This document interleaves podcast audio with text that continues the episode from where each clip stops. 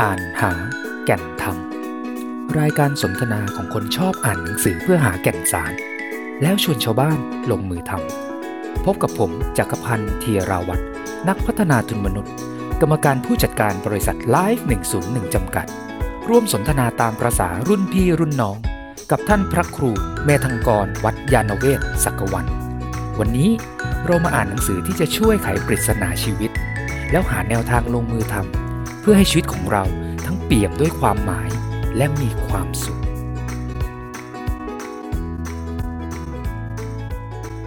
กราบนมัสการหลวงพี่ปนดนะครับ แล้วก็สวัสดีคุณผู้ฟังทุกท่านนะครับ หนังสือดีๆ ชีวิตที่ดีชีวิตที่มีความหมายเนี่ยเยอะแยะไปหมดเลยครับ ผมเองเนี่ยประทับใจอยู่อยู่เล่มหนึ่งนะครับ ที่วันนี้ขออนุญาตหยิบยกมาอ่าน แล้วก็หาแก่นของมัน แล้วก็แบ่งปันแลกเปลี่ยนเรียนรู้ เพื่อจะชวนลงมือทำอะไรบางอย่างนะครับ เพื่อชีวิตที่มีความสุขมากขึ้น แล้วอาจจะมี ความหมายมีคุณค่ามากขึ้นนะครับเเล่มที่หยิบจับมาแบ่งปันในวันนี้เนี่ยก็ชื่อว่าหนังสือความรัก5ข้อที่คุณต้องค้นให้พบก่อนตาย เล่มนี้เนี่ยมันมีความน่าสนใจตรงที่ว่าดรจอห์นไอโซซึ่งเป็นเป็นผู้เขียน เขาทำวิจัยครับจากการสอบถามคนนะครับ อเมริกัน แคนาดาในชื่ออเมริกาเหนือนะครับหมื่นห้าพันคนว่า คุณช่วยส่งรายชื่อคนซึ่งเป็นคนสูงวัยครับ อายุประมาณ 60 ขึ้นไป ที่เรียกว่าทรงภูมิปัญญา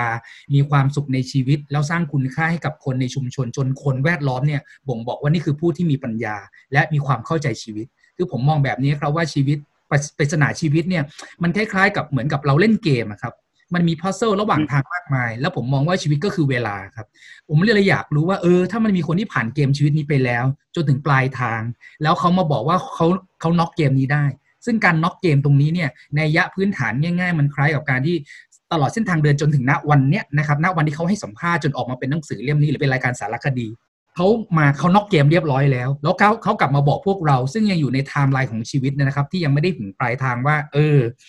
ปริศนาแห่งชีวิตถ้าคุณจะทำให้ชีวิตคุณเนี่ยมันมีความหมายมีชีวิตที่สมบูรณ์นะครับ แล้วก็มีความสุขในระดับที่มันอิ่มเอิบ แล้วก็ลึกซึ้งที่มันไม่กลวงเปล่าผมชอบคำนี้ครับ ที่มันไม่ได้กลวงเปล่า เพราะว่าความสุขหลาย ๆ อย่างในชีวิตเราณวันนี้มันเป็นแค่ความเพลิดเพลินนะครับ มันมีประเด็นหนึ่งที่หนังสือเขาพูดถึงนะครับว่า ไม่ว่าอะไรจะเกิดขึ้น ข้อที่หนึ่งก็คือว่าเวลาเรามีจำกัดจริงไหมครับ เพราะว่าชีวิตมันก็คือเวลา เพียงแต่ข้อที่สองที่มันน่าสนใจมาก ๆ เลยครับ หลวงพี่ครับก็คือว่า แต่เรามีสิ่งที่ให้เลือกทำมากมายในชีวิตตลอดระยะเวลาของชีวิตที่เหลืออยู่ นับจากวันนี้เป็นต้นไป ดังนั้นเนี่ยมันมีโอกาสมากเลยนะครับ ที่มนุษย์คนหนึ่งจะเดินไปในเส้นทางซึ่งไม่ได้ส่งมอบความสุข อาจจะส่งมอบความทุกข์ความขมขื่นหรือทำให้รู้สึกว่าถ้าณวันหนึ่งจนถึงปลายทางเขาไม่สามารถน็อกเกมนี้ได้แล้วเขากลับรู้สึกว่าเออเสียดายมากๆเลยนะกับเวลาชีวิตที่ผ่านผ่านไปเนี่ยเขาเขาพลาดอะไรไป เขาไม่ได้ทำอะไรบางสิ่งบางอย่างไปนะครับ แล้วมันทำให้เขาน็อกเกมชีวิตนี้ไม่ได้คำว่าน็อกเกมชีวิตก็คือณวันที่เราจะใกล้ถึงจุดวันที่ลาจากรุ่นนี้ไปแล้ว เราไม่มีอะไรติดค้างแล้วอะเรารู้สึกว่าตลอดเส้นทางเดินชีวิตเราเนี่ย ในแต่ละวันที่เราสะสมมาเนี่ย มันมีดัชนีแห่งความสุขในระดับที่อิ่มเอิบการตระหนักรู้ว่าเราเกิดมาเพื่ออะไรใช่ไหมครับ จุดมุ่งหมายชีวิตเราคืออะไร แล้วเราสามารถสร้าง Impact หรือผลผลผลกระทบดีๆ จากการเกิดขึ้นมาที่มันไม่ใช่แค่มีเราเกิดมาแล้วก็ตายจากโลกนี้ไปโดยที่มันไม่มีอะไร ผมชอบประโยชน์ที่เขาพูดว่าแบบว่า คือคุณเกิดมาเหมือนกับเป็นเทียนเล่มหนึ่งครับ แต่ทำยังไงที่หลังจากที่คุณจากโลกนี้ไปแล้วเนี่ยการน็อกเกมในมิติของหนังสือเล่มนี้ก็คือว่ามันมันต้องไม่ใช่แค่ แค่ดับไปครับถูกไหมครับ คือไม่ใช่แค่คุณดับแล้วมันมืด แต่ระหว่างทางที่คุณเองเนี่ยสร้างมันขึ้นมา แล้วคุณได้ส่งมอบเทียนส่องสว่าง อะไรบางอย่างจากตัวคุณออกไป แล้วเทียนนั้นมันถูกส่งต่อไปได้ จนทำให้ความสว่างจากการเกิดจากคุณจากเทียนเล่มแรกเนี่ย มันส่องสว่างเป็นวงที่มันใหญ่ขึ้นไปเรื่อยๆ และแม้ว่าเทียนตั้งต้นก็คือตัวเราเนี่ยในวันที่เราลาจากโลกนี้ไปแล้วเนี่ย แต่ความสว่างที่เราได้จุดสร้างไว้เนี่ยมันยังคงอยู่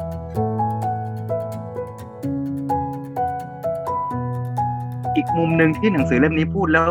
แล้วไม่ใหญ่มากแต่กระแทกแล้วแล้วแรงเหมือนกันอย่างอย่างบท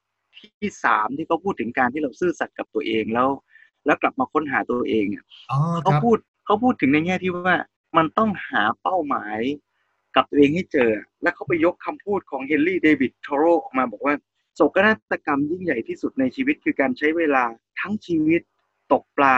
เพียงเพื่อจะพบว่ามันไม่ใช่ปลาตัวที่คุณต้องการได้เลยครับ คือมันยังไม่พูดถึง มันยังไม่พูดถึงใครและส่งแสงสว่างให้ใครด้วยซ้ำเลยนะ แต่ว่า แค่ตัวมันเองอะ มันยังหาไม่เจอเลยว่ามันกำลังใช้ชีวิตเพื่อค้นหาอะไรอะใช่ครับ คืออ่านแล้วเนี่ยมันช่วยให้เราหันมาใคร่ครวญชีวิตตัวเองครับ ทั้งสเกลเล็กกลางหรือใหญ่ เพราะว่าก็ต้องเรียนว่าคุณผู้ฟังเองเนี่ยอาจจะมีประสบการณ์ในชีวิตในในมุมที่ต่างกันใช่ไหมต่างวัยต่างประสบการณ์หรือหลายคนอาจจะผ่านมาระดับหนึ่งแต่สิ่งหนึ่งที่สำคัญคือมันช่วยทำให้เรากลับมาใคร่ครวญชีวิตตัวเราเองครับ แล้วก็หาเส้นทางใช่ไหมครับ นับจากนี้ไปเนี่ยที่พาเราไปสู่ผมในหนังสือก็ใช้คำว่าการเติมเต็ม หรือปัญญาใช่ไหมในวิธีที่มันลึกซึ้งกว่าเดิม ผมก็ชอบคำนี้นะครับในในวิถีทางที่มันลึกซึ้งกว่าเดิม เพราะว่าเรายิ่งพบกับความลับในชีวิตเร็วเท่าไหร่เนี่ยชีวิตเราก็จะยิ่งอิ่มเอมมากขึ้นเท่านั้นนะครับแต่ว่าถ้าเราเริ่มเริ่มซื่อสัตย์ต่อตัวเอง ฟังเสียงหัวใจของตัวเอง ไม่ได้ทนอยู่ในสิ่งที่เรารู้สึกว่าไม่ได้มีความสุขพยายามมองออกจากตัวเองออกไปนะครับ ฟังเสียงตัวเองให้มันมากขึ้น จนถึงระดับที่จุดหนึ่งที่ผมอาจจะใช้คำว่าเราเราหา passion หรือฉันทะเจอ ว่าคนอย่างเราจริตแบบเราเกิดมาเนี่ยมันเกิดมาเพื่ออะไรมาทำสิ่งไหน แล้วมันเกิด flow เกิดความไหลลื่น มีความสุข แล้วเรารู้สึกว่าทำสิ่งนั้นได้โดยที่แค่ได้ทำก็มีความสุข แล้วเกิดผลลัพธ์อะไรดีๆขึ้นมา ก็ยิ่งมีความสุขขึ้นขึ้นไป ไม่ใช่แค่ อยากให้มันเกิดผล แต่ว่าเหตุในการทำเราไม่ได้มีความสุขกับมันเนี่ยครับแต่อาตมารู้สึกว่า การเห็นคุณค่าหรือเห็นประโยชน์ของสิ่งที่เราทำเนี่ยมันมันคือสุดยอดของ passion อะอาตมาเคยเคยไปอ่านหนังสือที่เขาพูดเรื่องปรัชญาญี่ปุ่นที่อะไรที่จะทำให้คนเราอยากตื่นมาใช้ชีวิตแต่ละวันอีกกิไกอะแล้วก็บอกว่าเฮ้ยเราต้องค้นหาสิ่งที่รักนะ เราต้องค้นหาสิ่งที่เราเก่งนะ แต่สุดท้ายเราจะให้คนจ่ายเงินให้เราเพื่อให้กับความรักของเราหรือความเก่งของเราเนี่ย มันดูไม่ค่อยสมเหตุสมผล แต่สุดท้ายคนหรือโลกใบนี้จะจ่ายให้กับเรา ก็แต่เมื่อเราทำอะไรบางอย่าง หรือคุณค่าบางอย่างให้กับโลกมันหลายคนพยายามจะไปคิดว่าจะหาอาชีพอะไรที่ตัวเองรัก แต่ลืมตั้งคำถามว่า จริง ๆ แล้ว อาชีพอะไรที่มันสร้างคุณค่าให้แก่โลกเพราะฉะนั้นอาตมาเลยรู้สึกว่า โดยส่วนตัวเนี่ย ถ้าเราค้นหาเจอว่าเรามีคุณค่าอะไรกับโลกอะ มันจะทำให้เรากลับไปรักสิ่งนั้น แล้วเราก็จะแม้เรายังไม่เก่งนะเราก็จะพยายามพัฒนาเรียนรู้แล้วก็ เติมตัวเราให้มันเต็มอย่างที่หนังสือเล่มนี้พูดเนี่ยสุดท้ายมันเลยเต็มทั้งตัวเรา แล้วก็เป็นคุณค่าให้แก่โลก ไปพร้อมกันในเวลาเดียวกันอาตมารู้สึกภาวะนี้คล้ายๆกับคำว่าฉันทะที่เมื่อกี้พี่จักรใช้ในทางพุทธศาสนาเนี่ยมันก็คือ passion ตัวหนึ่งแต่มัน passion ที่ไม่ได้ center อยู่ที่ตัวเองแล้วแต่มันเป็น passion ที่เห็นโลกและเรามีความสุขไปพร้อม ๆ กันอาตมาว่าภาวะนี้มันมันยิ่งใหญ่มากแล้วมัน ทำให้คนเห็นคุณค่าและมีความสุขในชีวิตไปได้พร้อมกันประเด็นเรื่องในรายการพอดแคสต์ของเราที่ชื่อว่าอ่านหาแก่นธรรมเนี่ยเมื่ออ่านหนังสือเล่มนี้ แล้วก็หาแก่นบางอย่างที่หนังสือเล่มนี้มาช่วยเราตอบคำถามจากโจทย์ใช่ไหมครับว่าเอ๊ะ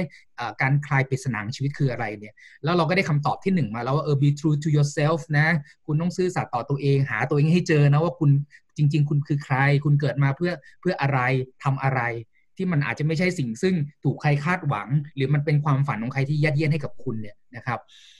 ในในแง่มุมนี้เนี่ยครับหลวงพี่มีประเด็นอยากจะเสริมเพิ่มอะไรไหมครับ เพราะว่าหลวงพี่เองก็เคยตามกระแส แต่ว่าเมื่อถึงจุดหนึ่งเรียนจบวิศวะต่อโทวิศวะด้วย แล้วก็มาทำในงานซึ่งไม่ได้มองเรื่องเกี่ยวในเชิงวัตถุหรือผลตอบแทน แต่มันเป็นงานที่ทำเพื่อนำความรู้ทางวิศวกรรมไปใช้กับ กับคนอื่น ก่อนที่จะเข้าสู่ร่มกาสาวพัฒน์นี้ในแง่มุมนี้หลวงพี่หาตัวเองเจอได้ยังไงครับ ซึ่งมันสวนกระแสสุดๆ คือคือมันจะมีมีสัญญาณบอกเรา เพียงแต่ว่าเราจะเราจะรับฟังมันหรือเปล่าใช่ครับ สัญญาณมันมาจากทั้งทั้งเหตุผลเหตุการณ์รอบข้าง และทั้งกับภายในตัวเราเองที่เราจะตั้งคำถามว่าเฮ้ยเรากำลังทำสิ่งนี้หรือหรือทำสิ่งที่คนรอบข้างบอกให้เราทำไปเพื่ออะไร จริงๆ ถ้าเล่าย้อนกลับไปชีวิต เราก็ใช้ชีวิตอยู่ร่วมกันในsetting หรือฉากเหตุการณ์คล้าย ๆ กันมากกับอาตมากับโยมพี่จักรเนี่ยนะในการที่เลือกเรียนเป็นวิศวะก็ดีในการที่เราจะออกมาทำงานในยามที่สภาพเศรษฐกิจไม่ดีก็ดีเลย แต่อาตมาว่าถ้าตอบคำถามโยมพี่จักรอันเนี้ยช็อตหรือ scene ที่ชัดที่สุดเลยคือการบวชดีกว่าเพราะว่าที่ตอนบวชมาแล้วเนี่ยนะคนก็มักจะถามว่า เออก่อนบวชทำอะไรครับ แล้วพอตอบว่าก่อนบวชจบวิศวะจุฬาเนี่ย คนก็มักจะถามว่าอ้าวแล้วบวชทำไมคือไอ้เอาของเขาเนี่ยนะมันสะท้อนหลายอย่างว่าไอ้การตัดสินใจบวชนี่ดูจะไม่ใช่ทางเลือกที่ดีเท่าไหร่คือคนถ้ามีทางเลือกชีวิตดี ๆ ไม่ควรบวชว่างั้นเถอะเพราะฉะนั้นไอ้การที่เราตัดสินใจที่จะออกเดินทางศึกษาหาความรู้หรือว่าหาคำตอบหรือแม้แต่ทำในสิ่งที่เราจะเรียกว่ารักหรือเห็นประโยชน์ ก็แล้วแต่กรณีเนี่ยอาตมาเลยรู้สึกว่า มันต้องอาศัยความซื่อสัตย์กับการรับรู้ของตัวเรามากและอีกอันหนึ่งนอกจากซื่อสัตย์ซึ่งในหนังสือเล่มนี้ก็พูดไว้ด้วยเนี่ยในบทเนี่ยคือการเดินตามหัวใจตนนั้นต้องกล้าใช่ครับคือนอกจากซื่อสัตย์ในการที่จะสังเกตใส่ใจเรียนรู้สัมผัสไอ้สัญญาณบอกได้แล้วเนี่ยยังต้องกล้าที่จะเดินตามทางนั้น ซึ่งบางครั้งอย่างที่โยมพี่จักว่าคือมันเมื่อมันไม่ใช่ทางที่คนส่วนใหญ่เดินเนี่ย มันจะว้าเหวสักนิดโอ้โหมันอาจจะดูลำบากสักหน่อยครับในการที่จะต้อง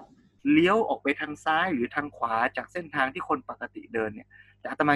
ย้ำตรงนี้หลายทีเหมือนกันเวลาคุยกับญาติโยมว่าสำคัญมาก เพราะทางที่คนส่วนใหญ่เดินบางทีอาจจะไม่ใช่ทางที่ถูกก็ได้อืมอย่ามั่นใจว่าทางที่คนส่วนใหญ่เดินเป็นทางที่ถูก และอย่าลืมว่าแม้แต่พระพุทธเจ้าที่ออกไปบวชก็เพราะเห็นว่าทางที่คนส่วนใหญ่บูชายันและใช้ชีวิตอยู่ มันมีอะไรผิดปกติไอ้การที่เราหาตัวเองเจอในท่ามกลางกระแสที่มันเชี่ยวกราดมากๆ ในปัจจุบันเนี่ยฮะหลวงพี่มีสิ่งที่อยากจะบอกกับคุณผู้ฟังไหมครับว่าโอ้โหคุณจะต้องแข็งแกร่งมากๆเลยถูกไหมครับ มันเหมือนกับมันเป็นเราเป็นก้อนหินที่อยู่ในลำธารแล้วมีน้ำป่าทะลักอันเชี่ยวกราดมากระแทกหินก้อนเนี้ยที่พร้อมจะหลุด จากจากสิ่งที่เรายึดมั่นอยู่ แล้วก็ลอยไปตามกระแสเป็นหลักลอยหลงโลกก็ไหลไปเรื่อยแล้วอาจจะกลายเป็นบุคคลซึ่งไม่สามารถน็อกเกมชีวิตนี้ได้ แล้วมานั่งเสียใจในภายหลังว่ารู้งี้ใช่ไหมมนุษย์รู้งี้นะเต็มโลกไปหมดเลยเอ่อหลวงพี่มีใช่คำแนะใช่ใช่กับคุณผู้ฟังไหมครับว่าเออแล้วเราจะเป็นก้อนหินที่ยืนหยัดอยู่บนความเชื่อบนเสียงหัวใจของตัวเองเนี่ยมันมีหลักคิดหรือว่ามีเทคนิคอย่างไรบ้างไหมครับหลวงพ่อสมเด็จพระพุทธโฆษาจารย์ หลวงพ่ออุปัชฌาย์ของอาตมาเนี่ยครับ ท่านท่านพูดเปรียบเทียบไว้อันหนึ่งซึ่งอาตมาชอบใจมาก คือท่านบอกว่าในกระแสน้ำที่ไหลแรงเนี่ย และถ้าเรารู้ว่ากระแสนั้นมันผิดปกติ มันไม่ใช่ทางที่ถูกที่สุดเนี่ย การที่เราไหลตามกระแสเนี่ย ย่อมไม่ใช่ทางเลือกที่ดี ในขณะเดียวกันถ้าเราจะไปต้านกระแส ก็อาจจะย่อยยับอืมแต่ทางที่เราเลือกได้คือถ้าเรารู้เป้าหมายชัดว่าเราจะไปไหน เปรียบเหมือนเราเป็นเรือ ลำเล็กๆ เนี่ยครับการที่จะไปต้านกระแสอาจจะทำไม่ได้ เราอาจจะเอาทำตัวเป็นเขื่อนกั้นน้ำไม่ได้อืมแต่เราสามารถที่จะเดินทางทวนกระแสได้ การเดินทางทวนกระแสเพื่อไปสู่เป้าหมายของเราเนี่ย มันสามารถทำได้ แต่มันต้องอาศัยความพยายาม ความกล้า ความซื่อสัตย์ทั้งชุดเนี่ยที่จะค่อยๆพาเราเนี่ย สมมติลมมันพัดลงใต้อะแต่เราจะไปตะวันออกอะ เราอาจจะพาสายน้ำทั้งหมดไปตะวันออกกับเราไม่ได้หรอก แต่อย่างน้อยเรานี่แหละ ที่จะต้องดำรงทิศทางตัวเองให้ได้ มีหางเสือและมีเครื่องยนต์อะหางเสือคือเป้าหมายครับส่วนเครื่องยนต์เนี่ย ถ้าว่ากันตามภาษาพระก็อิทธิบาทสี่นะโยมพี่จักรเอามีความศรัทธาความรักความตั้งใจมุ่งมั่น มีความเพียรมุ่งไป มีจิตใจจดจ่อมีการที่จะใช้ปัญญาพิจารณาไปแต่ละทาง แล้วเมื่อเราคนหนึ่งที่ทวนกระแสได้เราจะเป็นปัจจัย ให้กระแสน้ำและผู้คนหรือเรือลำอื่น ๆ เนี่ย เดินทางไปในทิศทางที่ถูกต้องถูกตรงได้มากขึ้นแต่ถ้าคุณมีหางเสือแต่คุณไม่มีเครื่องยนต์น่ะ มันก็เพ้อฝันน่ะใช่ครับ คุณมีเครื่องยนต์แต่ไม่มีหางเสือคุณก็เหนื่อยทั้งชีวิต โดยไม่รู้ว่ากำลังทำอะไรอยู่คุณผู้ชมจดยิกเลยนะครับสำหรับท่านที่พอจะหยิบอะไรมาจดจดได้นะครับว่า วันนี้คุณมีหางเสือและเครื่องยนต์แล้วหรือยังนะครับ หางเสือก็คือแน่นอน ต้องมีเป้าหมายหาตัวเองเจอฟังเสียงหัวใจนะครับ ไม่ปล่อยไหลตามกระแส สังเกตตัวเองว่าในแต่ละวันเราทำสิ่งใดแล้วเรามีความสุข เรารู้ว่าเออเราเราทำสิ่งนั้นได้ดี แล้วมันคือใช่เราสังเกตสังเกตไปเรื่อยๆนะครับอย่าปล่อยไหลไปเรื่อยเปื่อยนะครับแล้วเราจะเริ่มรู้ว่าจริง ๆ แล้วเราเกิดมาเพื่อทำอะไรเพื่อสร้างอะไร แล้วเมื่อเจอปั๊บ หลังจากนั้นหางเสือเราจะปฏิบัติการชัดเจนใช่ไหมครับในการคัดท้ายในทุกๆวัน ในแต่ละช่วงเวลาของชีวิตในการที่ทำให้หัวเรือของเราเนี่ยมันเริ่มเบนเข้าสู่ทิศทางและเป้าหมายนั้นอย่างแท้จริง แม้ว่ายังไม่ถึงแต่การที่มันเริ่มไหลเข้าสู่เป้าหมายมากขึ้นเพิ่มขึ้นอย่างน้อยวันนั้น100เมตร1กิโลเมตรเนี่ยมันก็สร้างความสุขและความอิ่มเอิบระหว่างทางได้ทุกๆ วันใช่ไหมครับแล้วก็เรื่องที่ 2คำที่2นะครับที่ที่หลวงพี่บอกคือคำว่าต้องมีเครื่องยนต์ หรือมีอิทธิบาท4ใช่ไหมฮะฉันทะวิริยะจิตตะวิมังสานะครับที่จะต้อง ครบเครื่อง เพราะเครื่องยนต์ไม่ดีพอ มันก็ไม่สามารถนำพาเรือของคุณเนี่ยไปสู่เป้าหมายชีวิตนั้นๆได้นะครับ โอ้โหเลอค่ามากๆครับ ต้องกราบนมัสการจริง ๆ นะครับ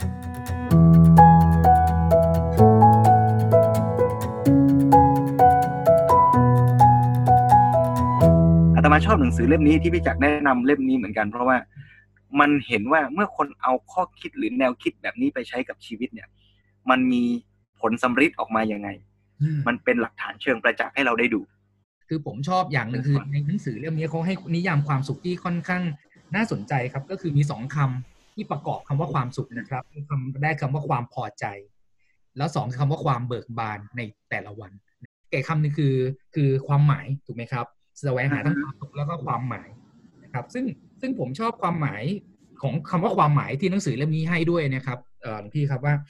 เอ่อดรจอห์นไอโซเขาก็พูด คำว่าความหมายในแง่มุมตรงนี้ ชีวิตที่มีความหมายคือการที่คุณเนี่ยเชื่อมโยงเข้ากับสิ่งที่อยู่นอกเหนือตัวคุณ หมายความว่าอืมเราจะสร้างความหมายได้เนี่ย มันก็โยงถึงเรื่องเทียนที่ผมพูดเมื่อช่วงต้นรายการใช่ไหมครับว่าเออ คือคำว่าจะเกิดความหมายมันไม่ใช่แค่เราอยู่กับเรา โอเคนะ เราหาตัวเองเจอถึงจุดหนึ่งแต่ว่าเมื่อเราเจอสิ่งที่เราทำแล้ว ประเด็นถัดไปแล้วที่ณปลายทางของชีวิตณบ้านปลาย คุณจะกลับมาขอบคุณชีวิตตัวคุณเองเนี่ย คุณจะต้องสร้างความหมายด้วยการเชื่อมโยงตัวคุณเองคุณค่าในตัวคุณกับสิ่งที่นอกเหนือตัวคุณออกไป ถูกไหมครับ ในการสร้าง Impact สร้างผลกระทบเชิงบวก กับคนกับสังคมชุมชนหรือครอบครัวที่คุณอยู่ มันถึงจะเกิดความหมายขึ้นมา ในระดับเล็กกลางใหญ่เลยได้หมด แต่ขอให้มันมันมันเกิดการเชื่อมโยงสิ่งเหล่านั้นใช่เวลาพี่จักรหรือเราอ่านหนังสือที่พยายามจะบอกว่าให้เราเชื่อมโยงกับสังคม ให้เราให้อะไรกับสังคม ให้เรามีคุณค่าเมื่อทำประโยชน์ให้กับสังคมเนี่ย มันดีดีนะ แต่มันจะมีคำถามแย้งในใจเราว่า มันเหมือนเราต้องเจ็บปวดแล้วเราต้อง เสียสละอะไรเพื่อให้เพื่อให้เรามีคุณค่าและทำประโยชน์กับสังคมอะแต่เล่มเนี้ยและและตรงกับหลักพุทธศาสนาด้วยที่พูดว่า เมื่อเราพยายามจะทำตัวเองให้มีคุณค่า และมีความสุขในระหว่างทางเนี่ย มันไม่ได้เป็นคนละสิ่งที่ขัดแย้งกันระหว่างการมีคุณค่าต่อผู้อื่น กับการมีความสุขในตัวเองครับในในบทท้ายๆของเล่มนี้แล้วเนี่ยเขาพูดไว้อันหนึ่งซึ่งอาตมารู้สึกว่ามันก็ตรงกับหลักธรรมะมากเลยเขาบอกว่า หนึ่งในเหตุผลที่ทำให้การให้มากกว่ารับเป็นเคล็ดลับความสุข และชีวิตที่มีจุดหมายครับคือเราสามารถกำหนดการให้ได้โอ้โหแต่เกือบควบคุมการรับไม่ได้เลย ครับ คือมันมันคือความจริงที่คนส่วนใหญ่ไม่ทันมอง แล้วไปคิดว่าฉันจะสุขก็ต่อเมื่อฉันต้องได้รับ แต่ไอการได้รับอะมันดีเพนออนมันขึ้นอยู่กับผู้ให้ ซึ่งไม่รู้เขาจะให้เราเมื่อไหร่ครับหลวงพ่อสมเด็จ พระพุทธโฆษาจารย์นั่นเทศน์แม้แต่เรื่องความรักเนี่ย ถ้าเรารักแบบหวังว่าจะมีความสุขก็ต่อเมื่อเขาให้อะไรเรา เขาให้ของขวัญเรา เขาพูดหวานกับเรา หรือเขาซื่อสัตย์กับเราครับเราจะมีความสุข เราเอาความสุขของเราไปแขวนไว้กับคนคนนั้นเนี่ย ถ้าเขาไม่ให้สิ่งนี้เนี่ย เราทุกข์นะครับแต่ถ้าเมื่อไหร่เรามีความสุขอยู่ที่การได้ให้ได้ดูแลเหมือนแม่ได้ดูแลลูกเนี่ย ไม่ว่าลูกจะเป็นยังไง การได้ดูแลและหยิบยื่น ความตั้งใจดีให้เนี่ยมันมีความสุข จริงครับ ลองนึกดูเล่นๆก็ได้ว่าเวลาเราสุขจากการได้ของขวัญได้ของเล่น กับการสุขจากการที่เราได้เคยแบ่งอาหารที่เรามีให้กับคุณป้าข้างทางที่หิว อดอยากมาแสนนานแล้วคุณป้าก็หยิบขนมปังใส่ปากแล้วยกมือไหว้ท่วมหัวบอกขอบคุณนะหลานนะ ป้าไม่ได้กินอะไรมาหลายวันแล้ว ความสุขในใจที่เกิดจากการให้เนี่ย มันก็อิ่มเอมนะแล้วการให้มันดีเพนออนเราอะคือพูดง่ายๆว่าความสุขเนี่ย เรามีอิสรภาพในการได้รับความสุขด้วยตัวเราเองได้อะแล้วมันเป็นจุดทริคที่สำคัญก็คือว่า การไปสู่เป้าหมายของการมีคุณค่าเนี่ย มันไม่ได้แปลว่า เราต้องเสียสละความสุขส่วนตัว เพื่อที่จะไปให้ความสุขแก่ผู้อื่น ชีวิตท่านจึงจะมีคุณค่า แต่มันคือความจริงว่าเรามีความสุขมากมายในระหว่างทางที่เราได้แบ่งปันและสร้างชีวิตเราให้มีคุณค่าแก่ผู้อื่น เรากับอื่นมันจึงไม่แยกกัน มันสุขไปพร้อมกันครับอาตมาว่านี่คือเคล็ดลับอีกอันหนึ่งที่หนังสือเล่มนี้ค้นพบจากประวัติชีวิตและการใช้ชีวิตจริงของผู้คน ซึ่งมันสะท้อนว่าเออธรรมะที่พระพุทธเจ้าสอน หลักการใช้ชีวิตที่มันอยู่ในคัมภีร์พุทธศาสนา มันใช้ได้จริงครับ ผมรู้สึกณตอนนี้นิดนึงนะครับ พอเมื่อครับสักครู่เนี่ยหลวงพี่พูดประโยคเมื่อกี้คือ ต้องเรียนเลยว่าต้องเรียนคุณผู้ฟังก่อนนะครับ ว่าตอนเนี้ยเราวาร์ปนะคือเราอาจจะไม่ได้เรียงตามหนังสือว่าห้าเคล็ดลับข้อเรียงหนึ่งสองสามสี่ห้านะครับ แต่ว่าประเด็นที่เราจะเป็นเคล็ดลับข้อที่ห้านะครับ คือ give อะ than you take หรือจงให้มากกว่ารับนะครับ ให้มากกว่ารับ ซึ่งประโยคที่เตะตาผมที่สุดในตอนเนี้ยในในเคล็ดลับข้อที่ห้าเนี่ยเป็นประโยคเดียวกับที่หลวงพี่พูดเมื่อสักครู่เลยครับ ว่าเรากำหนดการให้ได้ แต่เกือบควบเราคุมขีดเส้นใต้ที่เดียวกันใช่ไหมโอ้โหเราไปเฮ้เลยครับ เตะตาประโยคเดียวกันเลยครับต้องบอกบอกโยมที่ฟังรายการก่อนว่า เทปนี้นี่คือเทปแรกและเราไม่ได้เตรียมกันก่อน คือเราเราแค่นัดกันว่าเราจะอ่านหนังสือเล่มไหนครับเพราะฉะนั้นนี่คือเหตุบังเอิญที่เราขีดเส้นใต้ ประโยคเดียวกันในหน้าหนึ่งร้อยสิบเอ็ด ซึ่งซึ่งพอพอพอฟังนะครับที่หลวงพี่พูดเมื่อเมื่อสักครู่เพื่ออธิบายบริบทเรื่องเรากำหนดการให้ได้เนี่ย มันทำให้ผมรู้สึกอย่างหนึ่งแล้วเออจริง ๆ แล้วมนุษย์เราส่วนใหญ่ที่ชอบทุกข์ระทมในในชีวิตโดยส่วนใหญ่เนี่ย นั่นก็เพราะว่าเขาชอบฝากความสุขไว้ที่คนอื่นจริงไหมครับเขาคาดหวังใช่ว่าใช่เขาจะต้องได้รับประโยคแบบนี้ การตอบสนองแบบนี้การปฏิบัติแบบนี้ฉันถึงมีความสุข ซึ่งซึ่งอย่าว่าแต่คนอื่นมันรวมถึงสิ่งอื่นด้วยโยมมิจักรแล้วแล้วเมื่อเรา ยิ่งในยุคปัจจุบันที่เราเราวิ่งตามกระแสของวัตถุนิยม และโลกโลกทุนนิยมเนี่ย เราคิดว่าเราจะสุขก็ต่อเมื่อเราต้องได้ครับและถ้าเราไม่ได้เราจะไม่มีทางมีความสุข เรื่องเรื่องนี้มันตลกร้าย ซึ่งเกิดขึ้นมาตั้งแต่สมัยพุทธกาลพระราชคนถามว่าพระพุทธเจ้ากับพระราชาเนี่ยใครมีความสุขมากกว่ากัน ในขณะที่พระราชามีทรัพย์สมบัติและสิ่งบำรุงบำเรอความสุขมากมายเนี่ย พระพุทธเจ้าตอบว่า แล้วถ้าให้พระให้พระราชามาอยู่ในป่าโดยไม่มีอะไรเลยเนี่ยอืมจะสุขไหมล่ะ ถ้าพระราชาไม่สามารถหาความสุขจากการไม่มีอะไรได้เนี่ย แล้วถ้าพระพุทธเจ้ามีความสุขจากการไม่มีอะไรได้เนี่ย ใครจะมีความสุขมากกว่ากันโอ้ได้ประโยคทองอีกแล้วครับ ในพอดแคสต์วันนี้ครับ สุขจากการไม่มีครับ คุณผู้ชมครับ สุขจากการไม่มีกระแสโลกทั้งหลายทั้งปวงแต่เราเกิดมา มันล้วนแต่พัด พาตัวเราร่างกายแล้วก็จิตใจภายในของเรา ให้สุขจากการมีและการได้รับมาตลอดนะครับ แต่วันนี้เราได้อีกหนึ่งประโยคทองนะครับ อยากให้พวกเราอ่านหาแก่นแล้วก็นำไปทำนะว่าคุณลองพาตัวเอง อยู่ในจุดชีวิตหรือปฏิบัติใช่ไหมฮะของการสุขจากการไม่มี ทีนี้พอนำบริบทของคำว่าความ keyword คำว่าสุขจากการไม่มีเนี่ยครับมาประยุกต์ใช้นะครับ แก่นตรงนี้เพื่อไปสู่การลงมือทำปฏิบัติเนี่ยมนุษย์อย่างเราในยุคปัจจุบันเราทำอะไรจากกับกับ คำคำนี้ได้บ้างครับหลวงพี่ครับจริงๆจริงๆเนี่ยถ้าพูดให้ชัดเนี่ยมันไม่ได้สุขจากการไม่มีนะ แต่มันเป็นสุขที่ไม่ depend on การมีต่างหากมันไม่ขึ้นกับการมีครับนั่นแปลว่า มีก็สุข ไม่มีก็สุขได้อืมหลักปฏิบัติง่าย ๆ ที่เราฝึกทำกันได้ในชีวิตเลยเนี่ย คือศีลแปดนะโยมครับศีลแปดอะ มันเริ่มฝึกเราเล็กๆว่า ไม่มีละครดูฉันก็สุขได้ครับ ไม่มีที่นั่งที่นอนนุ่มๆ ฉันก็สุขได้อืมจากเดิมที่เราเคยคิดว่า ถ้าไม่ได้ดู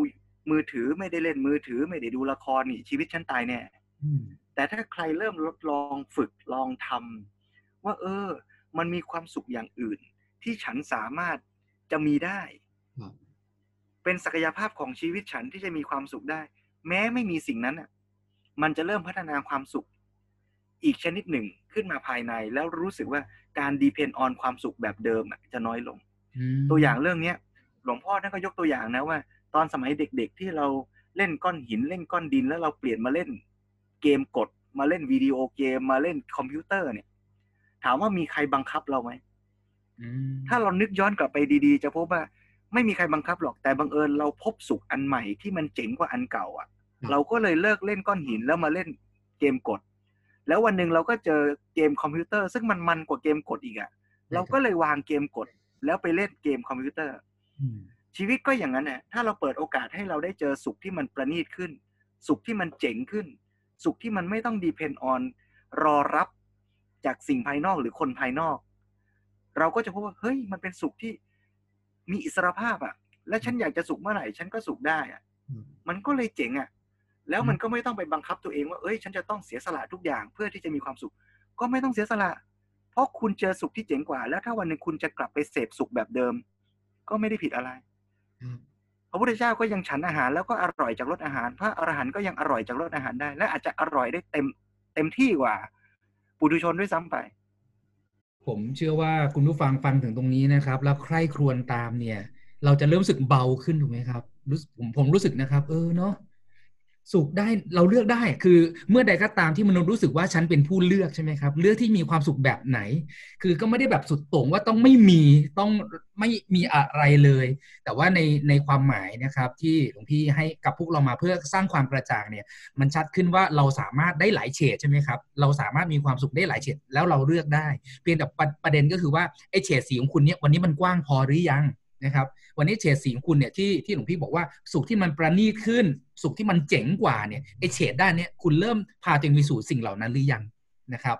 ก็ก็ลอปังญหาเริ่มต้นว่า เชื่อไหมว่ามันมีก่อนอืมถ้าคุณไม่เชื่อว่ามันมีอะคุณจะขีดเส้นอยู่ที่เดิม แล้วคุณจะบอกว่าเฮ้ยฉันต้องมีรถฉันต้องมีบ้าน ฉันต้องมีคนที่ฉันรัก ไม่งั้นฉันไม่มีความมีความสุขครับ มันต้องลองอะมันต้องลอง มันต้องลองทำมันต้องลองทำใช่ครับ ลองอาจจะใช้หลักการก็ก็แค่ทดลองดูถูกไหมครับเพราะมันไม่ได้มีอะไรเสียหายเลย เพราะว่าอันนี้เนี่ยไอการที่สุขจากการที่ไม่มี หรือการที่มันไม่ขึ้นกับการมีเนี่ย เราไม่ต้องไปดิ้นรนหาอะไรเพื่อซื้อมันหรือแลกอะไรมันมาใช่ไหมครับ ก็คือแค่ปรับตัวเอง ซึ่งโอเค สิ่งที่มันยากคือความคุ้นชินเดิมๆหรือว่าการที่เราติดฟิกซ์มายเซ็ตบางอย่างกับความคุ้นเคยเดิมๆเป็นร่องพฤติกรรมอะไรของเราเดิมๆ แต่มันก็น่าลองไม่ใช่เหรอครับ คุณผู้ฟังครับ จริงไหมครับ ที่เราจะเริ่มเริ่มทำอะไรใหม่ ๆ แล้วถ้าเรารู้สึกว่าทำแล้วมันจิตเรามันเบาขึ้นมันสบายขึ้น มันมีความสุขที่มันอิ่มเอิบ แล้วก็ที่หลวงพี่ใช้คำว่ามันประณีตขึ้นเนี่ยมันเป็นอย่างไรหรือการได้มีโอกาสสารเสวนาใช่ไหมครับ จากบุคคลผู้รู้หรือผู้ที่มีประสบการณ์ในการพาตัวเองไปสู่เฉดสี ในฝั่งหรือเฉดแห่งความสุขของเขาในระดับที่ประณีตเนี่ย ถ้าใครที่แม้ว่ายังไม่เคยมีประสบการณ์โดยตรงทางความรู้สึกแบบนั้น ก็ลอง จากการรับฟังถูกไหมครับ แล้วก็แลกเปลี่ยนเรียนรู้จากผู้ผู้ผู้ที่ผ่านประสบการณ์เหล่านั้นมา อาจจะทำให้ท่านมีความเชื่อมั่นมากขึ้นใช่ไหมครับ ว่าเออ ความสุขแบบนี้มันมี แล้วทุกคนสามารถเริ่มลงมือทำและทดลองด้วยตัวเองได้ ซึ่งเรื่องเนี้ยไม่จำกัดด้วยเรื่องศาสนาด้วยนะโยมพิจักรอาตมาอ่านในหนังสือเล่มเนี้ยเขายกตัวอย่างเคสชีวิตของคนหลาย ๆ คน ซึ่งบางคนเป็นชาวคริสต์บางคนเป็นชาวยิวใช่ครับซึ่งเขาสะท้อนให้เห็นว่ามุมมองของการทำบุญทำทานเนี่ย มันก็เป็นส่วนหนึ่งของคำสอนใน ในความคิดของของชาวยิว ที่เขาเล่าเรื่องของการตั้งกล่องบริจาคอะไรต่าง ๆ กันเนี่ยแล้วเขาก็มีความสุขจากการการได้ให้และช่วยเหลือผู้คนครับซึ่งจริง ๆอาตมากลับรู้สึกว่า ตรงเนี้ยเป็นจุดเด่นของสังคมไทยด้วยซ้ำไปนะหลวงพ่อท่านเคยเล่าว่าเวลาไปอเมริกาเนี่ยจะหาคนอเมริกาที่จะทำบุญแบบคนไทยเนี่ยยาก คนไทยเนี่ยทำบุญเก่ง เรามีความสุขจากการให้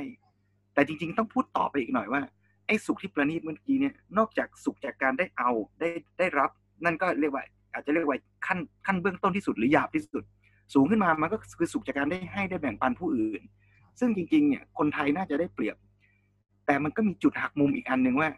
ปรากฏว่าคนฝรั่งที่ไปวัด กับคนไทยที่ไปวัดในอเมริกาเนี่ย ไม่เหมือนกัน คนไทยไปวัดแล้วมีความสุขจากการเอาอาหารไปให้พระ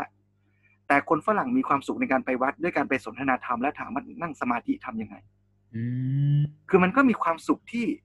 ที่ประณีตขึ้นไปอีกเรื่อยๆ สุขจากการเอาก็แบบหนึ่ง สุขจากการให้ก็แบบหนึ่ง สุขจากการรู้จักฝึกจิตให้สงบก็อีกแบบหนึ่ง สุขจากการที่เห็นคุณค่าและมีปัญญาที่จะใช้ชีวิตได้ถูกต้องถูกตรง มันก็สุขไปอีกแบบหนึ่ง มันเลยชาเลนจ์ให้เราเห็นว่าไอ้สิ่งที่หนังสือเล่มนี้พูดเรื่องการค้นหาความหมายและความสุขในชีวิตเนี่ย มันไม่ใช่คำถามปลายปลายปิดหรือมี มีขั้นตอนที่ขีดขั้นจำกัดอยู่แค่เท่าที่เราเห็นเนี่ยมันอาจจะมีความสุขและความหมายที่บียอนความเข้าใจหรือการรับรู้ของเราอีกก็ได้นะ และชวนให้เราค้นหาเป็นปริศนาของชีวิตที่อย่าเพิ่งรีบเชื่อว่า หนังสือเล่มนี้มันตอบหมดอะอืม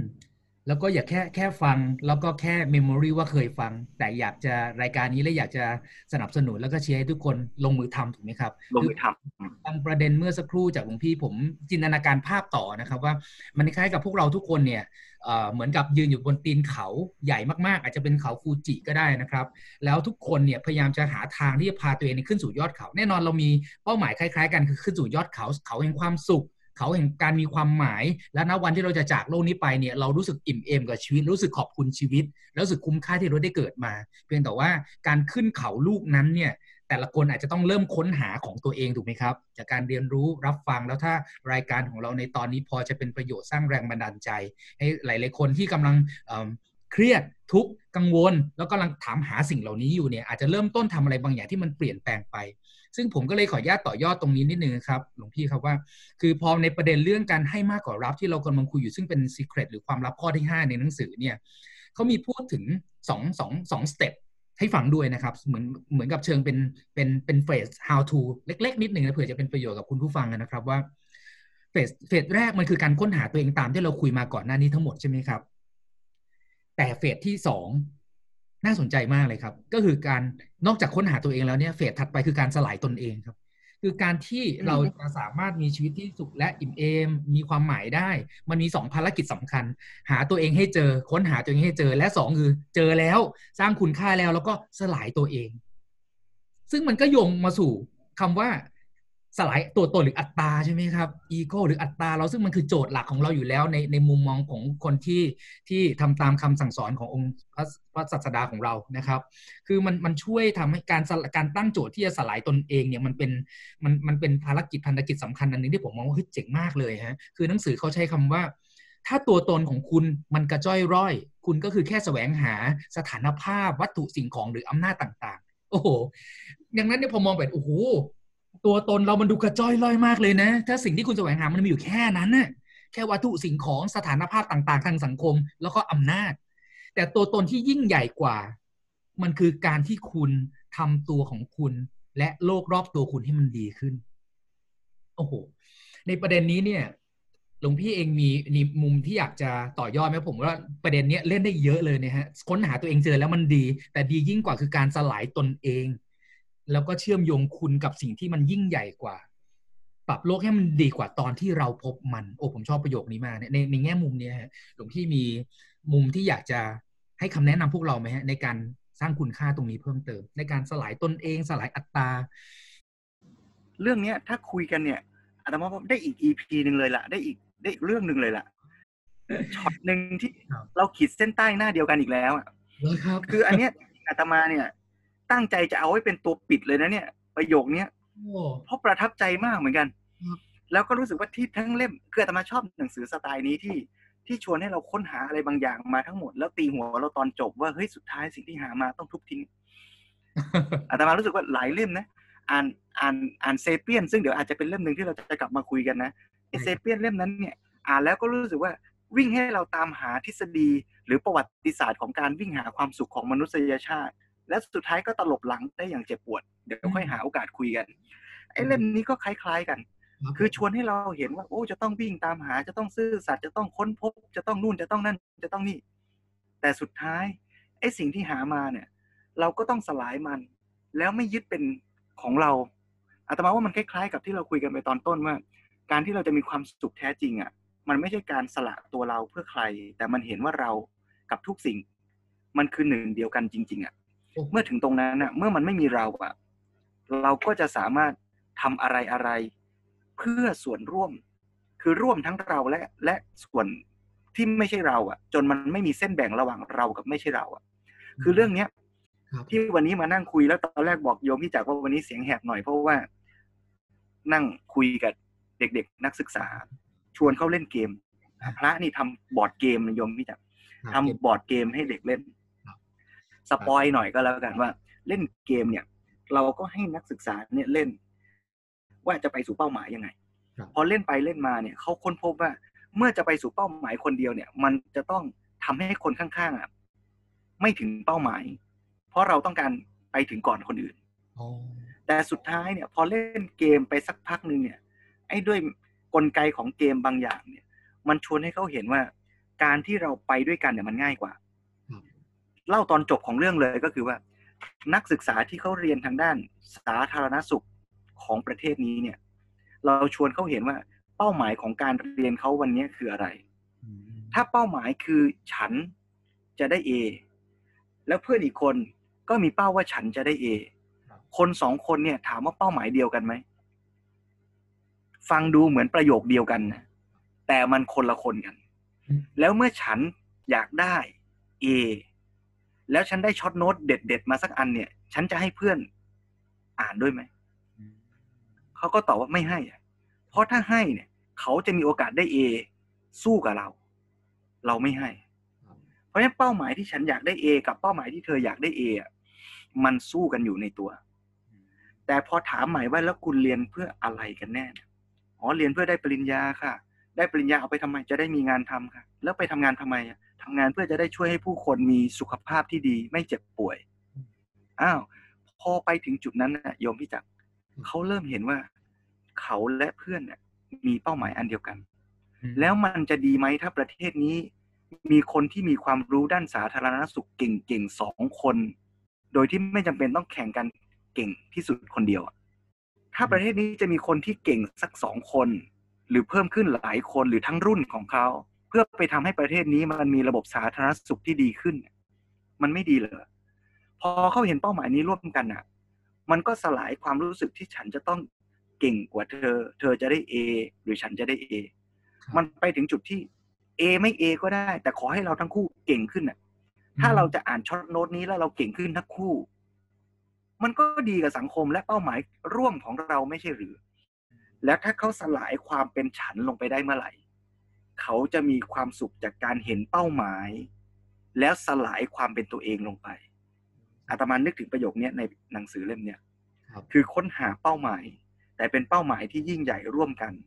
แล้วไม่มีความเป็นเราอยู่ในนั้น ไม่ยึดในความสำเร็จนั้น ไม่เอาความสำเร็จเป็นของเราด้วยอืมแต่ทำอย่างมีความสุขด้วยนะ ไปสู่เป้าหมายนั้นด้วยกันครับมันสร้างทั้งสุขตัวเรา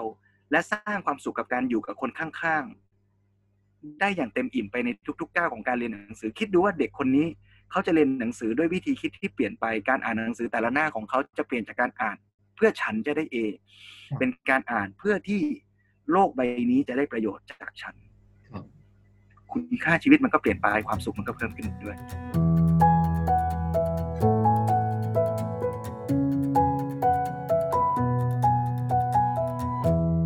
ท่าที่ฟังนะครับหลวงพี่พูดมาเนี่ย สิ่งหนึ่งที่ทุกคนจะสัมผัสได้อย่างหนึ่งคือ หลวงพี่เป็นมนุษย์คนหนึ่งซึ่งมีความสุขมากๆครับ ทุกวันนี้หลวงพี่เหนื่อยมากนะครับ แต่หลวงพี่ก็มีมีความสุขมากๆนะครับ ในการที่สามารถทำให้หลาย ๆ คนนะครับ ซึ่งหลวงพี่เนี่ยค่อนข้างจะทุ่มเททรัพยากรชีวิตมาก ๆ กับการที่มองไปที่กลุ่มเยาวชน คนรุ่นใหม่ ให้เขาเข้าใจและรู้จักที่จะปรับองศาชีวิตให้ถูกต้อง ตั้งแต่อายุเขายังไม่เยอะ เพราะว่าโดยคุณค่าและศักยภาพของเขาเนี่ยมันสามารถสร้างสรรค์ประเทศและสังคมอะไรได้ดีมากๆเลย ถ้าเขาตั้งจุดและองศาชีวิต องศาความคิดได้ได้ถูกต้อง แล้วก็เลยส่งอันนี้ส่งมาที่ผมด้วยส่วนหนึ่งนะครับ ว่าจริง ๆ แล้วผมเองก็ทำธุรกิจส่วนตัวเป็น consult ด้านเกี่ยวพัฒนาคนพัฒนาทุนมนุษย์อะไรต่างๆ ดังนั้นในในเชิงธุรกิจมันโอเค เราก็ไปช่วยคนในในเรื่องขององค์กรต่างๆ แต่ว่าพอได้มีโอกาสมาเชื่อมโยงกับหลวงพี่ ได้มีโอกาสมาทำงานเป็นจิตอาสา มาช่วยงานในหลายๆโอกาสที่หลวงพี่ให้โอกาสปุ๊บเนี่ยเราค้นพบอย่างนึงเออมันเป็นความสุขที่อีกแบบหนึ่งเลยคือโอเคครับ งานของผมเนี่ยไปช่วยคนในองค์กรต่างๆ และเชื่อมโยงให้ให้เขาสามารถทำงานร่วมกันเกิดเขาเรียกว่ายกระดับความเป็นมนุษย์ในองค์กรได้ดียิ่งขึ้นก็ว่ากันไป แต่ก็เป็นการทำซึ่งมันก็ได้ผลตอบแทนกลับมา แต่พอเราได้มีโอกาสมาทำงานที่มันเป็นจิตอาสานะครับได้สัมผัสกับคนในวงการเหล่านี้ ซึ่งเขามีลมหายใจเพื่อคนอื่น ผมขออนุญาตใช้คำนี้นะครับ คือพอเราพาตัวเองมาอยู่อีกสังคมหนึ่งเนี่ยที่คนแต่ละคนเนี่ยมุ่งมั่นทำเนี่ยเขามองออกจากตัวเองไปหมดเลยครับเขามีลมหายใจเพื่อคนอื่น และขับเคลื่อนชีวิตของเขาเพื่อคนอื่นเนี่ยแล้วเราแล้วก็เลยมันเลยสามารถเหนี่ยวนำให้เราเองสัมผัสชีวิตความสุขแบบนั้นได้ แล้วเราก็เริ่มจัดสรรเวลาชีวิตส่วนหนึ่งนะครับ มามาให้กับงานด้านจิตอาสาตัวนี้มากขึ้น แล้วสึกเออมันเป็นอีกโลกหนึ่งเลยครับ ดังนั้นก็อยากจะเชิญชวนในเชิงอ่านหาแก่นธรรมนะครับ จากตรงนี้สำสำหรับคุณผู้ฟังเช่นกันนะครับ ว่าโอ้ในโลกของด้านจิตอาสาต่าง ๆ การพาตัวเองไปอยู่อีกสังคมแบบหนึ่งที่ไม่ได้เรียกร้องให้โลก จะต้องให้อะไรคุณเนี่ย แต่กลายเป็นอีกสังคมหนึ่งที่เขาตั้งคำถามกับชีวิตอีกแบบหนึ่งว่า คุณค่าที่เขามีหน้าตักที่เขามีอยู่เนี่ยเขาช่วยเหลืออะไรคนอื่นยังไงได้บ้าง แล้วคนเหล่านี้เชื่อมโยงกันเป็นพลังที่ยิ่งใหญ่มากนะครับก็อยากจะเรียนเชิญนะครับ ลองหาอ่าหน่วยงานหรือว่าองค์กร community อะไรบางอย่างด้านนี้ แล้วคุณอาจจะได้อะไรดีๆ และอาจจะได้คำตอบดีๆ ในชีวิตด้วยเช่นกัน ความสุขที่ประณีตขึ้น อาจจะเป็นความสุขจากการให้ที่เป็นอิสรภาพครับแล้วเราเลือกที่จะให้อย่างที่หนังสือเล่มนี้ว่า โดยที่ไม่ต้องรอว่า เจ้านายจะให้เงินเดือนเยอะขึ้นหรือยังโบนัสจะขึ้นหรือเปล่า แต่เราจะมีความสุขอีกชุดหนึ่งที่เราสามารถสร้างขึ้นได้ อีกอันหนึ่งที่อาตมาอยากชวนที่ทุกคนจะลงมือทำได้ อาจจะในระหว่างที่ แม้ว่ายังไม่เจองานจิตอาสาที่จะทำเนี่ยแต่งานที่ท่านทำอยู่ หรือสิ่งที่ท่านกำลังเรียนอยู่เนี่ยถ้าเราแค่เปลี่ยนมุมคิดอย่างที่นักศึกษาที่ที่เล่าเมื่อสักครู่เนี่ยถ้าเปลี่ยนมุมคิดได้ว่าการเรียนหนังสือของฉันไม่ใช่เพื่อแค่ ฉันคนเดียวครับอีกต่อไป แต่มันเป็นการเรียนเพื่อทำประโยชน์ให้กับสังคมและอาตมาเชื่อว่า ทุกอาชีพในโลกนี้ตราบใดถ้ามันยังเป็นอาชีพสุจริตได้อยู่เนี่ย มันต้องมีประโยชน์กับใครสักคนอืมถ้าคุณเห็นคุณค่าของสิ่งที่คุณทำอยู่จริง ๆ ที่ไม่ใช่แค่ผลตอบแทนที่คุณได้ แค่เนี้ยมันก็ขยายวิธีคิด และการทำงานในจำนวนชั่วโมงงานเท่าเดิม ที่ทำงานที่เดิม เนื้องานเดิม แต่คุณจะมีความสุขกับมัน และคุณจะเห็นคุณค่า ทั้งคำว่าความสุขและคำว่าความหมายของชีวิต มันจะเกิดขึ้นในขณะที่คุณตื่นไปทำงานทุกเช้านั่นแหละ และเคล็ดลับของหนังสือเล่มนี้ แม้ตอนนี้เรายังพูดกันไม่ครบทุกข้อเลยเนี่ยนะอาตมาก็เชื่อว่า เราสามารถเอาไปลงมือทำได้ใช่ครับแค่เราเปลี่ยนวิธีคิด ตื่นเช้าพรุ่งนี้ไปทำงาน คุณก็จะเห็นความหมาย และมีความสุขกับงานที่คุณทำเพิ่มขึ้นแหละอืมสาธุเลยครับ สาธุเลยครับโอ้โหผมเชื่อว่าคุณผู้ฟังฟังถึงตรงนี้เนี่ยต้องรีบไปหาหนังสือเล่มนี้มาอ่านแล้วนะครับ แล้วลองตกตกผลึกดูนะครับ เพราะว่าในพอดแคสต์ของเราเนี่ยคงไม่ได้มารีวิวหนังสือ หรือพูดบริบทองค์รวม แต่เราอยากจะหยิบจับประโยค แล้วก็ประเด็นซึ่งมันเตะตาเตะใจพวกเรา แล้วค่อนข้างจะสอดคล้องกับโจทย์เรื่องการคลายปริศนาแห่งชีวิตนะครับ ในมุมที่เราอยากจะนำเสนอนะครับ หนังสือเล่มนี้เท่าที่พี่จักรอ่านมาเนี่ยมีตรงไหนอยากจะหาแก่นสรุปแก่น เพิ่มเติมให้กับ ญาติโยมได้ลองฟังหรือพี่จักรจะบรีฟคร่าวๆหน่อยไหมว่าตกลงเคล็ดลับเขามีกี่ข้อแล้วมันมีอะไรบ้างแม้เราจะยังไม่ได้ลงรายละเอียดกันทั้งหมดตอนนี้ โอ้ได้ครับ ก็เพื่อเพื่อให้ไหนๆเราก็พูดคำว่าความลับ 5 ข้อแล้วก็ขออนุญาตไล่เรียงให้ครบตามลำดับสักนิดนึงแล้วกันนะครับ ให้คุณผู้ฟังได้ได้เห็นภาพรวมนะครับว่าจากข้อแรกที่เราคุยไปแล้วใช่ไหมครับ เรื่องซื่อสัตย์ต่อตัวเอง ฟังเสียงหัวใจของตัวเองนะครับ แล้วก็นำไปสู่ข้อที่ 2 ซึ่งวันนี้เราอาจจะยังไม่ได้พูดถึงก็ขออนุญาตเกริ่นนำไว้ก่อน ภาษาอังกฤษเขาใช้คำว่า leave no regrets หรือแปลไทยว่าอย่าปล่อยให้เสียดายนะครับคืออย่าปล่อยให้ตัวเองต้องรู้สึกเสียใจในการที่ไม่ได้ทำอะไรบางอย่าง เราเคยมีความฝัน เราเคยมีความตั้งใจที่ทำอะไรบางอย่าง มันเป็นความรู้สึก แต่เนื่องด้วยจากความกลัวนะครับคือมนุษย์เราเนี่ยมักจะมีเบรกมือบางอย่างใช่ไหมคอยดึง เราคิดนะเราอยากจะขับเคลื่อนรถแห่งชีวิตของเราเนี่ยพุ่งไปสู่ทิศทางบางอย่าง ซึ่งอาจจะต่างจากเดิม แต่พอได้แต่คิดปั๊บมันก็มีเบรกมือแห่งความกลัวใช่ไหมครับ กลัวที่จะล้มเหลว กลัวที่จะผิดหวังกลัวถูกปฏิเสธกลัวขายหน้า นะครับดังนั้นเนี่ยการอ่านในหนังสือเล่มนี้ในความลับเคล็ดลับข้อที่2เนี่ยซึ่งผู้ทรงภูมิปัญญา 235 ท่านพูดออกมาเนี่ยก็มีข้อเนี้ที่คล้าย ๆ กันมากเลยคุณจงกล้า เสี่ยงให้มันมากขึ้น หรือลงมือทำทั้งทั้งที่ยังกลัวนะครับ เพราะสุดท้ายแล้วเราก็จะค้นพบเหมือนกันว่า ผู้กล้าทั้งหลายในโลกใบนี้ ไม่ใช่กล้าโดยกำเนิด ไม่ได้กล้าโดยที่ไม่มีความกลัว เพียงแต่ว่าเขาเลือกที่จะลงมือทำทั้งทั้งที่ยังกลัว นะครับ คือคุณอย่ารอให้พร้อมแล้วค่อยที่คิดจะทำเพราะมิฉะนั้นเราจะพบกับคำว่ารู้งี้ถูกไหมครับ วันนี้เนี่ยชีวิตเราสะสมคำว่ารู้งี้มากี่รอบแล้ว ไม่ต้องรอไปถึงอายุ 60 ขึ้นไปแบบผู้ทรงภูมิที่มาสัมภาษณ์ในหนังสือเล่มนี้นะครับ แต่ถามชีวิตแล้วนะวันนี้ต่อให้คุณอายุเพิ่ง 20 กว่า 30ยังไม่ถึง 40 ก็แล้วแต่ ตอนนี้เราเผลอรู้งี้ไปกี่ครั้งแล้ว แล้วผมก็เชื่อว่ามันมีหลายรู้งี้ครับ ซึ่งมันมีผลกระทบกับชีวิตมาก ๆ จนวันนี้เรายังนั่งเสียใจเสียได้อยู่เลย แล้วถ้าเรายังปล่อยให้นิสัยของเรายังคงอยู่บนพื้นฐานความกลัวนะครับ ไม่กล้าที่ลงมือทำอะไรบางอย่างที่แตกต่างเนี่ย เราอาจจะต้องกลับมายิ่งเสียใจในสิ่งที่เราเลือกที่จะไม่ทำนะครับ นับจากตรงนี้ ซึ่งก็เป็นความลับที่ก็ต้องฝากนะครับ คุณผู้ชมลองกลับมาใคร่ครวญนะครับ กับคำว่าลุงนี้ของตัวเองในอดีตดูแล้วสนับสนุนให้ตัวเองเนี่ยเริ่มที่จะลงมือทำอะไรจริงยังจังสักที แล้วก็ทำมันทั้งทั้งที่ยังกลัว นะครับ อันนี้ก็เป็นสาระย่อยๆ ในเบื้องต้นก่อนจากจากหนังสือเล่มนี้นะครับ ในในในในแง่ความลับข้อที่ 2 นะครับ ซึ่งในแง่มุมนี้เนี่ยหลวงพี่มีอะไรจะเสริมสั้นๆไหมครับ เรื่องของการอย่าปล่อยให้เสียดายอะชีวิตคุณมันมันมันสั้นนักใช่ไหมชีวิตนี้น้อยนัก และสำคัญยิ่งนักเนี่ยมันมีอะไรดีๆ ให้คนคิดจะทำคุณมีความฝันเลยหลายๆอย่างมีคำแนะนำเลยในมุมนี้จริงแม้ไม่ใช่ผู้แม้ไม่ใช่ผู้ทรงภูมิเนี่ยอาตมา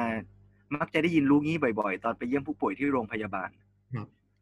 แล้วคำว่ารู้งี้มันจะมาจากคนข้างๆเตียงอะว่าถ้ารู้ว่าแม่จะต้องจากไปเร็วอย่างนี้ ฉันน่าจะ ถ้าฉันรู้ว่าเธอจะจากฉันไปเร็วแบบนี้ วันนั้นฉันน่าจะไม่ทำอย่างนั้นอย่างนี้ ซึ่งเมื่อไหร่มันรู้งี้อะมันมักจะสายไปเสมอครับมันถ้าเกิดว่า เราไม่อยากจะต้องรู้สึกเสียดายอย่างที่หนังสือเล่มนี้ว่าเนี่ยแต่มันคิดว่า มันก็ต้องกลับมาเห็นคุณค่ากับปัจจุบันมากอืมๆ แล้วเคล็ดลับที่มันซ่อนอยู่ คือมันก็ไม่ใช่ว่าทำง่ายะนะ เพราะการที่เราจะรู้ทันว่าวันนี้หรือตอนนี้เราต้องทำอะไร ที่เราจะไม่เสียใจในวันพรุ่งนี้เนี่ย มันก็ไม่ง่าย มันต้องใส่ใจ มันต้องเห็นว่าแววตาของแม่วันนี้เกิดอะไรขึ้น มันต้องเห็นแววตาของลูก ว่าเขากำลังรู้สึกยังไง ถ้าเราไม่ได้ใส่ใจในปัจจุบันขณะมากพอ เราจะมีโอกาสรู้งี้และเสียดายในอนาคตมากขึ้น โอ้โหครับ เพราะนั้นการที่จะไม่เสียดายในอนาคตแปลว่าทุกขณะต้องใส่ใจมาก ๆ เลยทีเดียว ซึ่งซึ่งในแง่มุมนี้ที่หลวงพี่เมตตาให้ให้เสริมเสริมเพิ่มเติมมาตรงนี้นะครับ มันก็ช่วยเชื่อมโยงไปสู่เคล็ดลับข้อที่ 3 และ 4 ควบไปเลยทีเดียวแล้วครับ เพราะว่าเมื่อเราไม่อย่าปล่อยให้เสียดายใช่ไหมครับ มันก็ทำให้เรากลับมาใคร่ควรโดยเฉพาะหลาย ๆ ครั้งเนี่ยเราไม่ได้เสียดายแค่โอกาสหรือการงาน แต่มันคือเสียดายที่เราไม่ได้มีปฏิสัมพันธ์ที่ดีกับคนที่เรารัก หรือคนที่มีคุณค่า และมีความหมายต่อชีวิต มันก็เลยนำพาไปสู่ความลับข้อที่3นะครับซึ่งหลาย ๆ คนนะบ้านปลายชีวิตแล้วมานั่งเสียใจเนี่ยนะครับเหตุผลเพราะเขาไม่ได้ทำความลับข้อที่ 3 นั่นคือภาษาอังกฤษเขาใช้คำว่า become love นะครับหรือว่าใช้ชีวิตด้วยความรักหรือความเมตตา คือไม่ใช่แค่รักเชิงฉันหนุ่มสาวนะครับ แต่ว่าใช้ชีวิตด้วยความรักด้วยความเมตตา รักผู้คนรอบข้างในชีวิตของเรา ในวงจรชีวิตเราให้ให้มากยิ่งขึ้น นะครับ เพื่อที่เมื่อเรารักได้เต็มที่มีปฏิสัมพันธ์และมีคุณภาพของความสัมพันธ์ที่ดีเนี่ย มันก็จะโยงกลับมาสู่ความรักข้อที่ 2 เมื่อสักครู่ใช่ไหมครับว่าคุณจะได้ไม่กลับมารู้งี้กับสิ่งเหล่านั้นนะครับ ซึ่งซึ่งในแง่ของปัจจุบันเนี่ยในมุมมองของหลวงพี่เองนะครับ ในการที่มีโอกาสสูงที่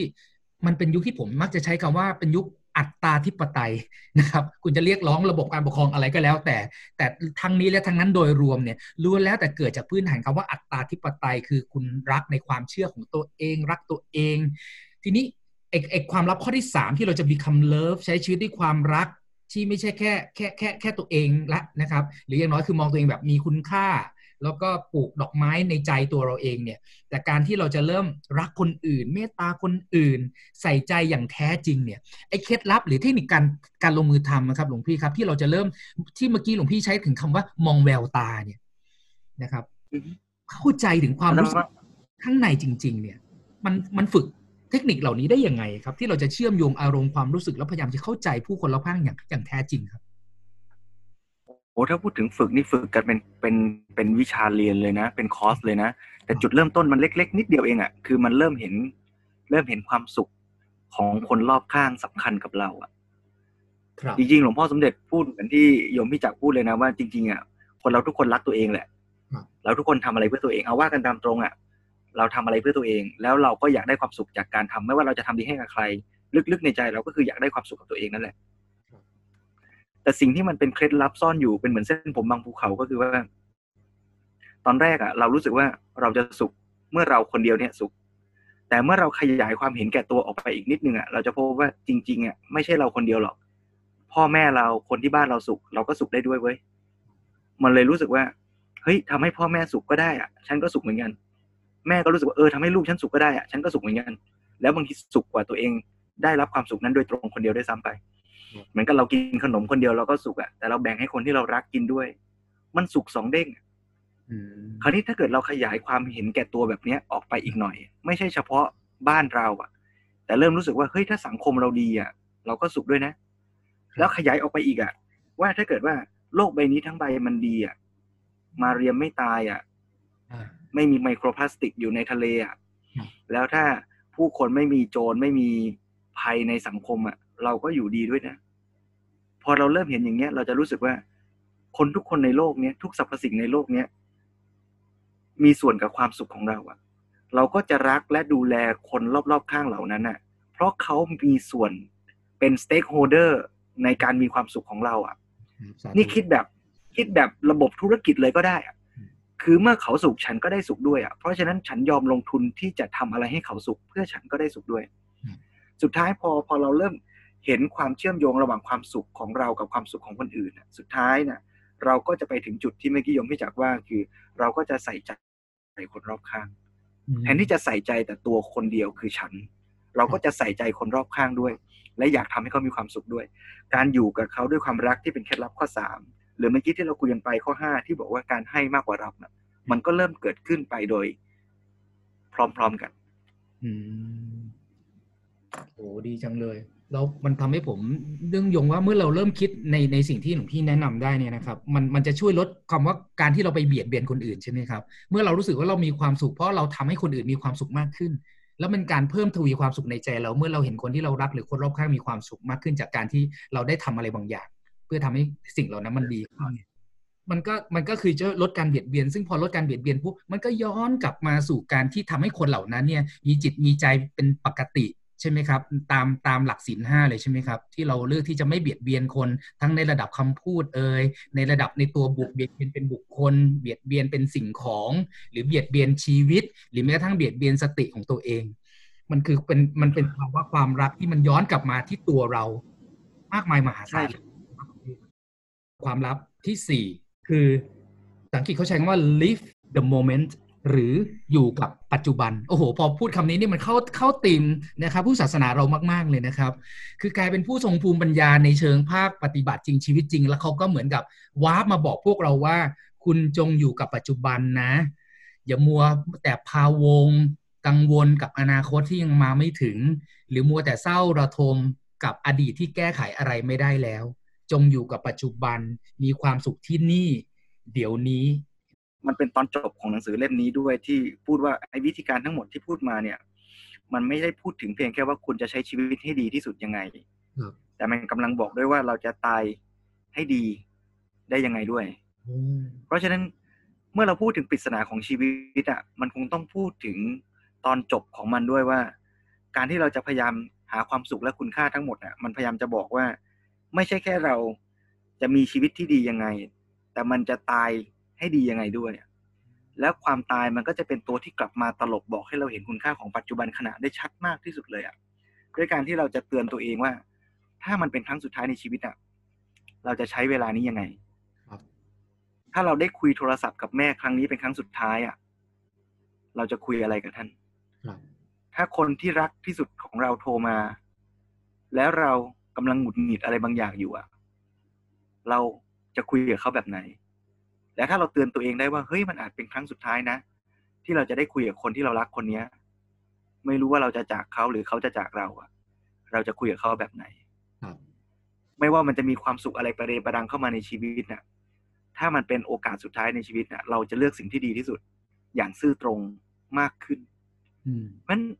เทคนิคง่าย ๆ ที่ที่อาตมาชวน ก็คือลองเตือนตัวเองว่ามันเป็นครั้งสุดท้ายในชีวิต ถ้าการที่เราได้มีโอกาสนั่งคุยกันวันเนี้ยโยมพี่จักรมันเป็นครั้งสุดท้ายที่เราจะได้คุยกันครับ แม้มันจะเป็นเทปแรกที่เราลองทำก็ตามเนี่ยครับแต่ถ้ามันจะเป็นโอกาสสุดท้ายเนี่ย เราก็จะพยายามคุยกันให้ดีที่สุดอะมีเรื่องราวอะไรที่มันน่าจะเป็นประโยชน์เราก็แบ่งปันกันและเรียนรู้กัน แล้วก็พยายามที่จะเก็บรายละเอียด จากทุกๆโมเมนต์ที่เราอยู่ด้วยกันตรงเนี้ยสาธุให้ดีที่สุด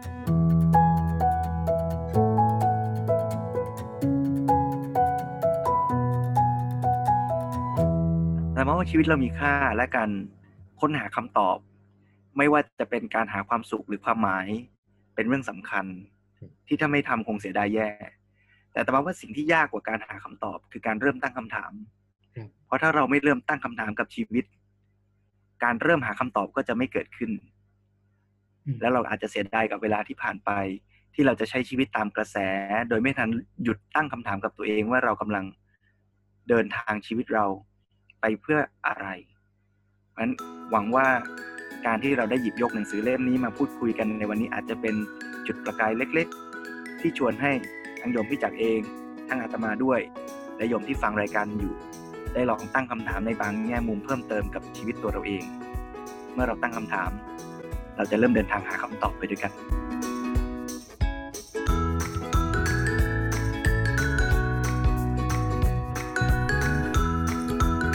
อ่านหาแก่นธรรม รายการสนทนาของคนชอบอ่านหนังสือเพื่อหาแก่นสาร แล้วชวนชาวบ้านลงมือทำ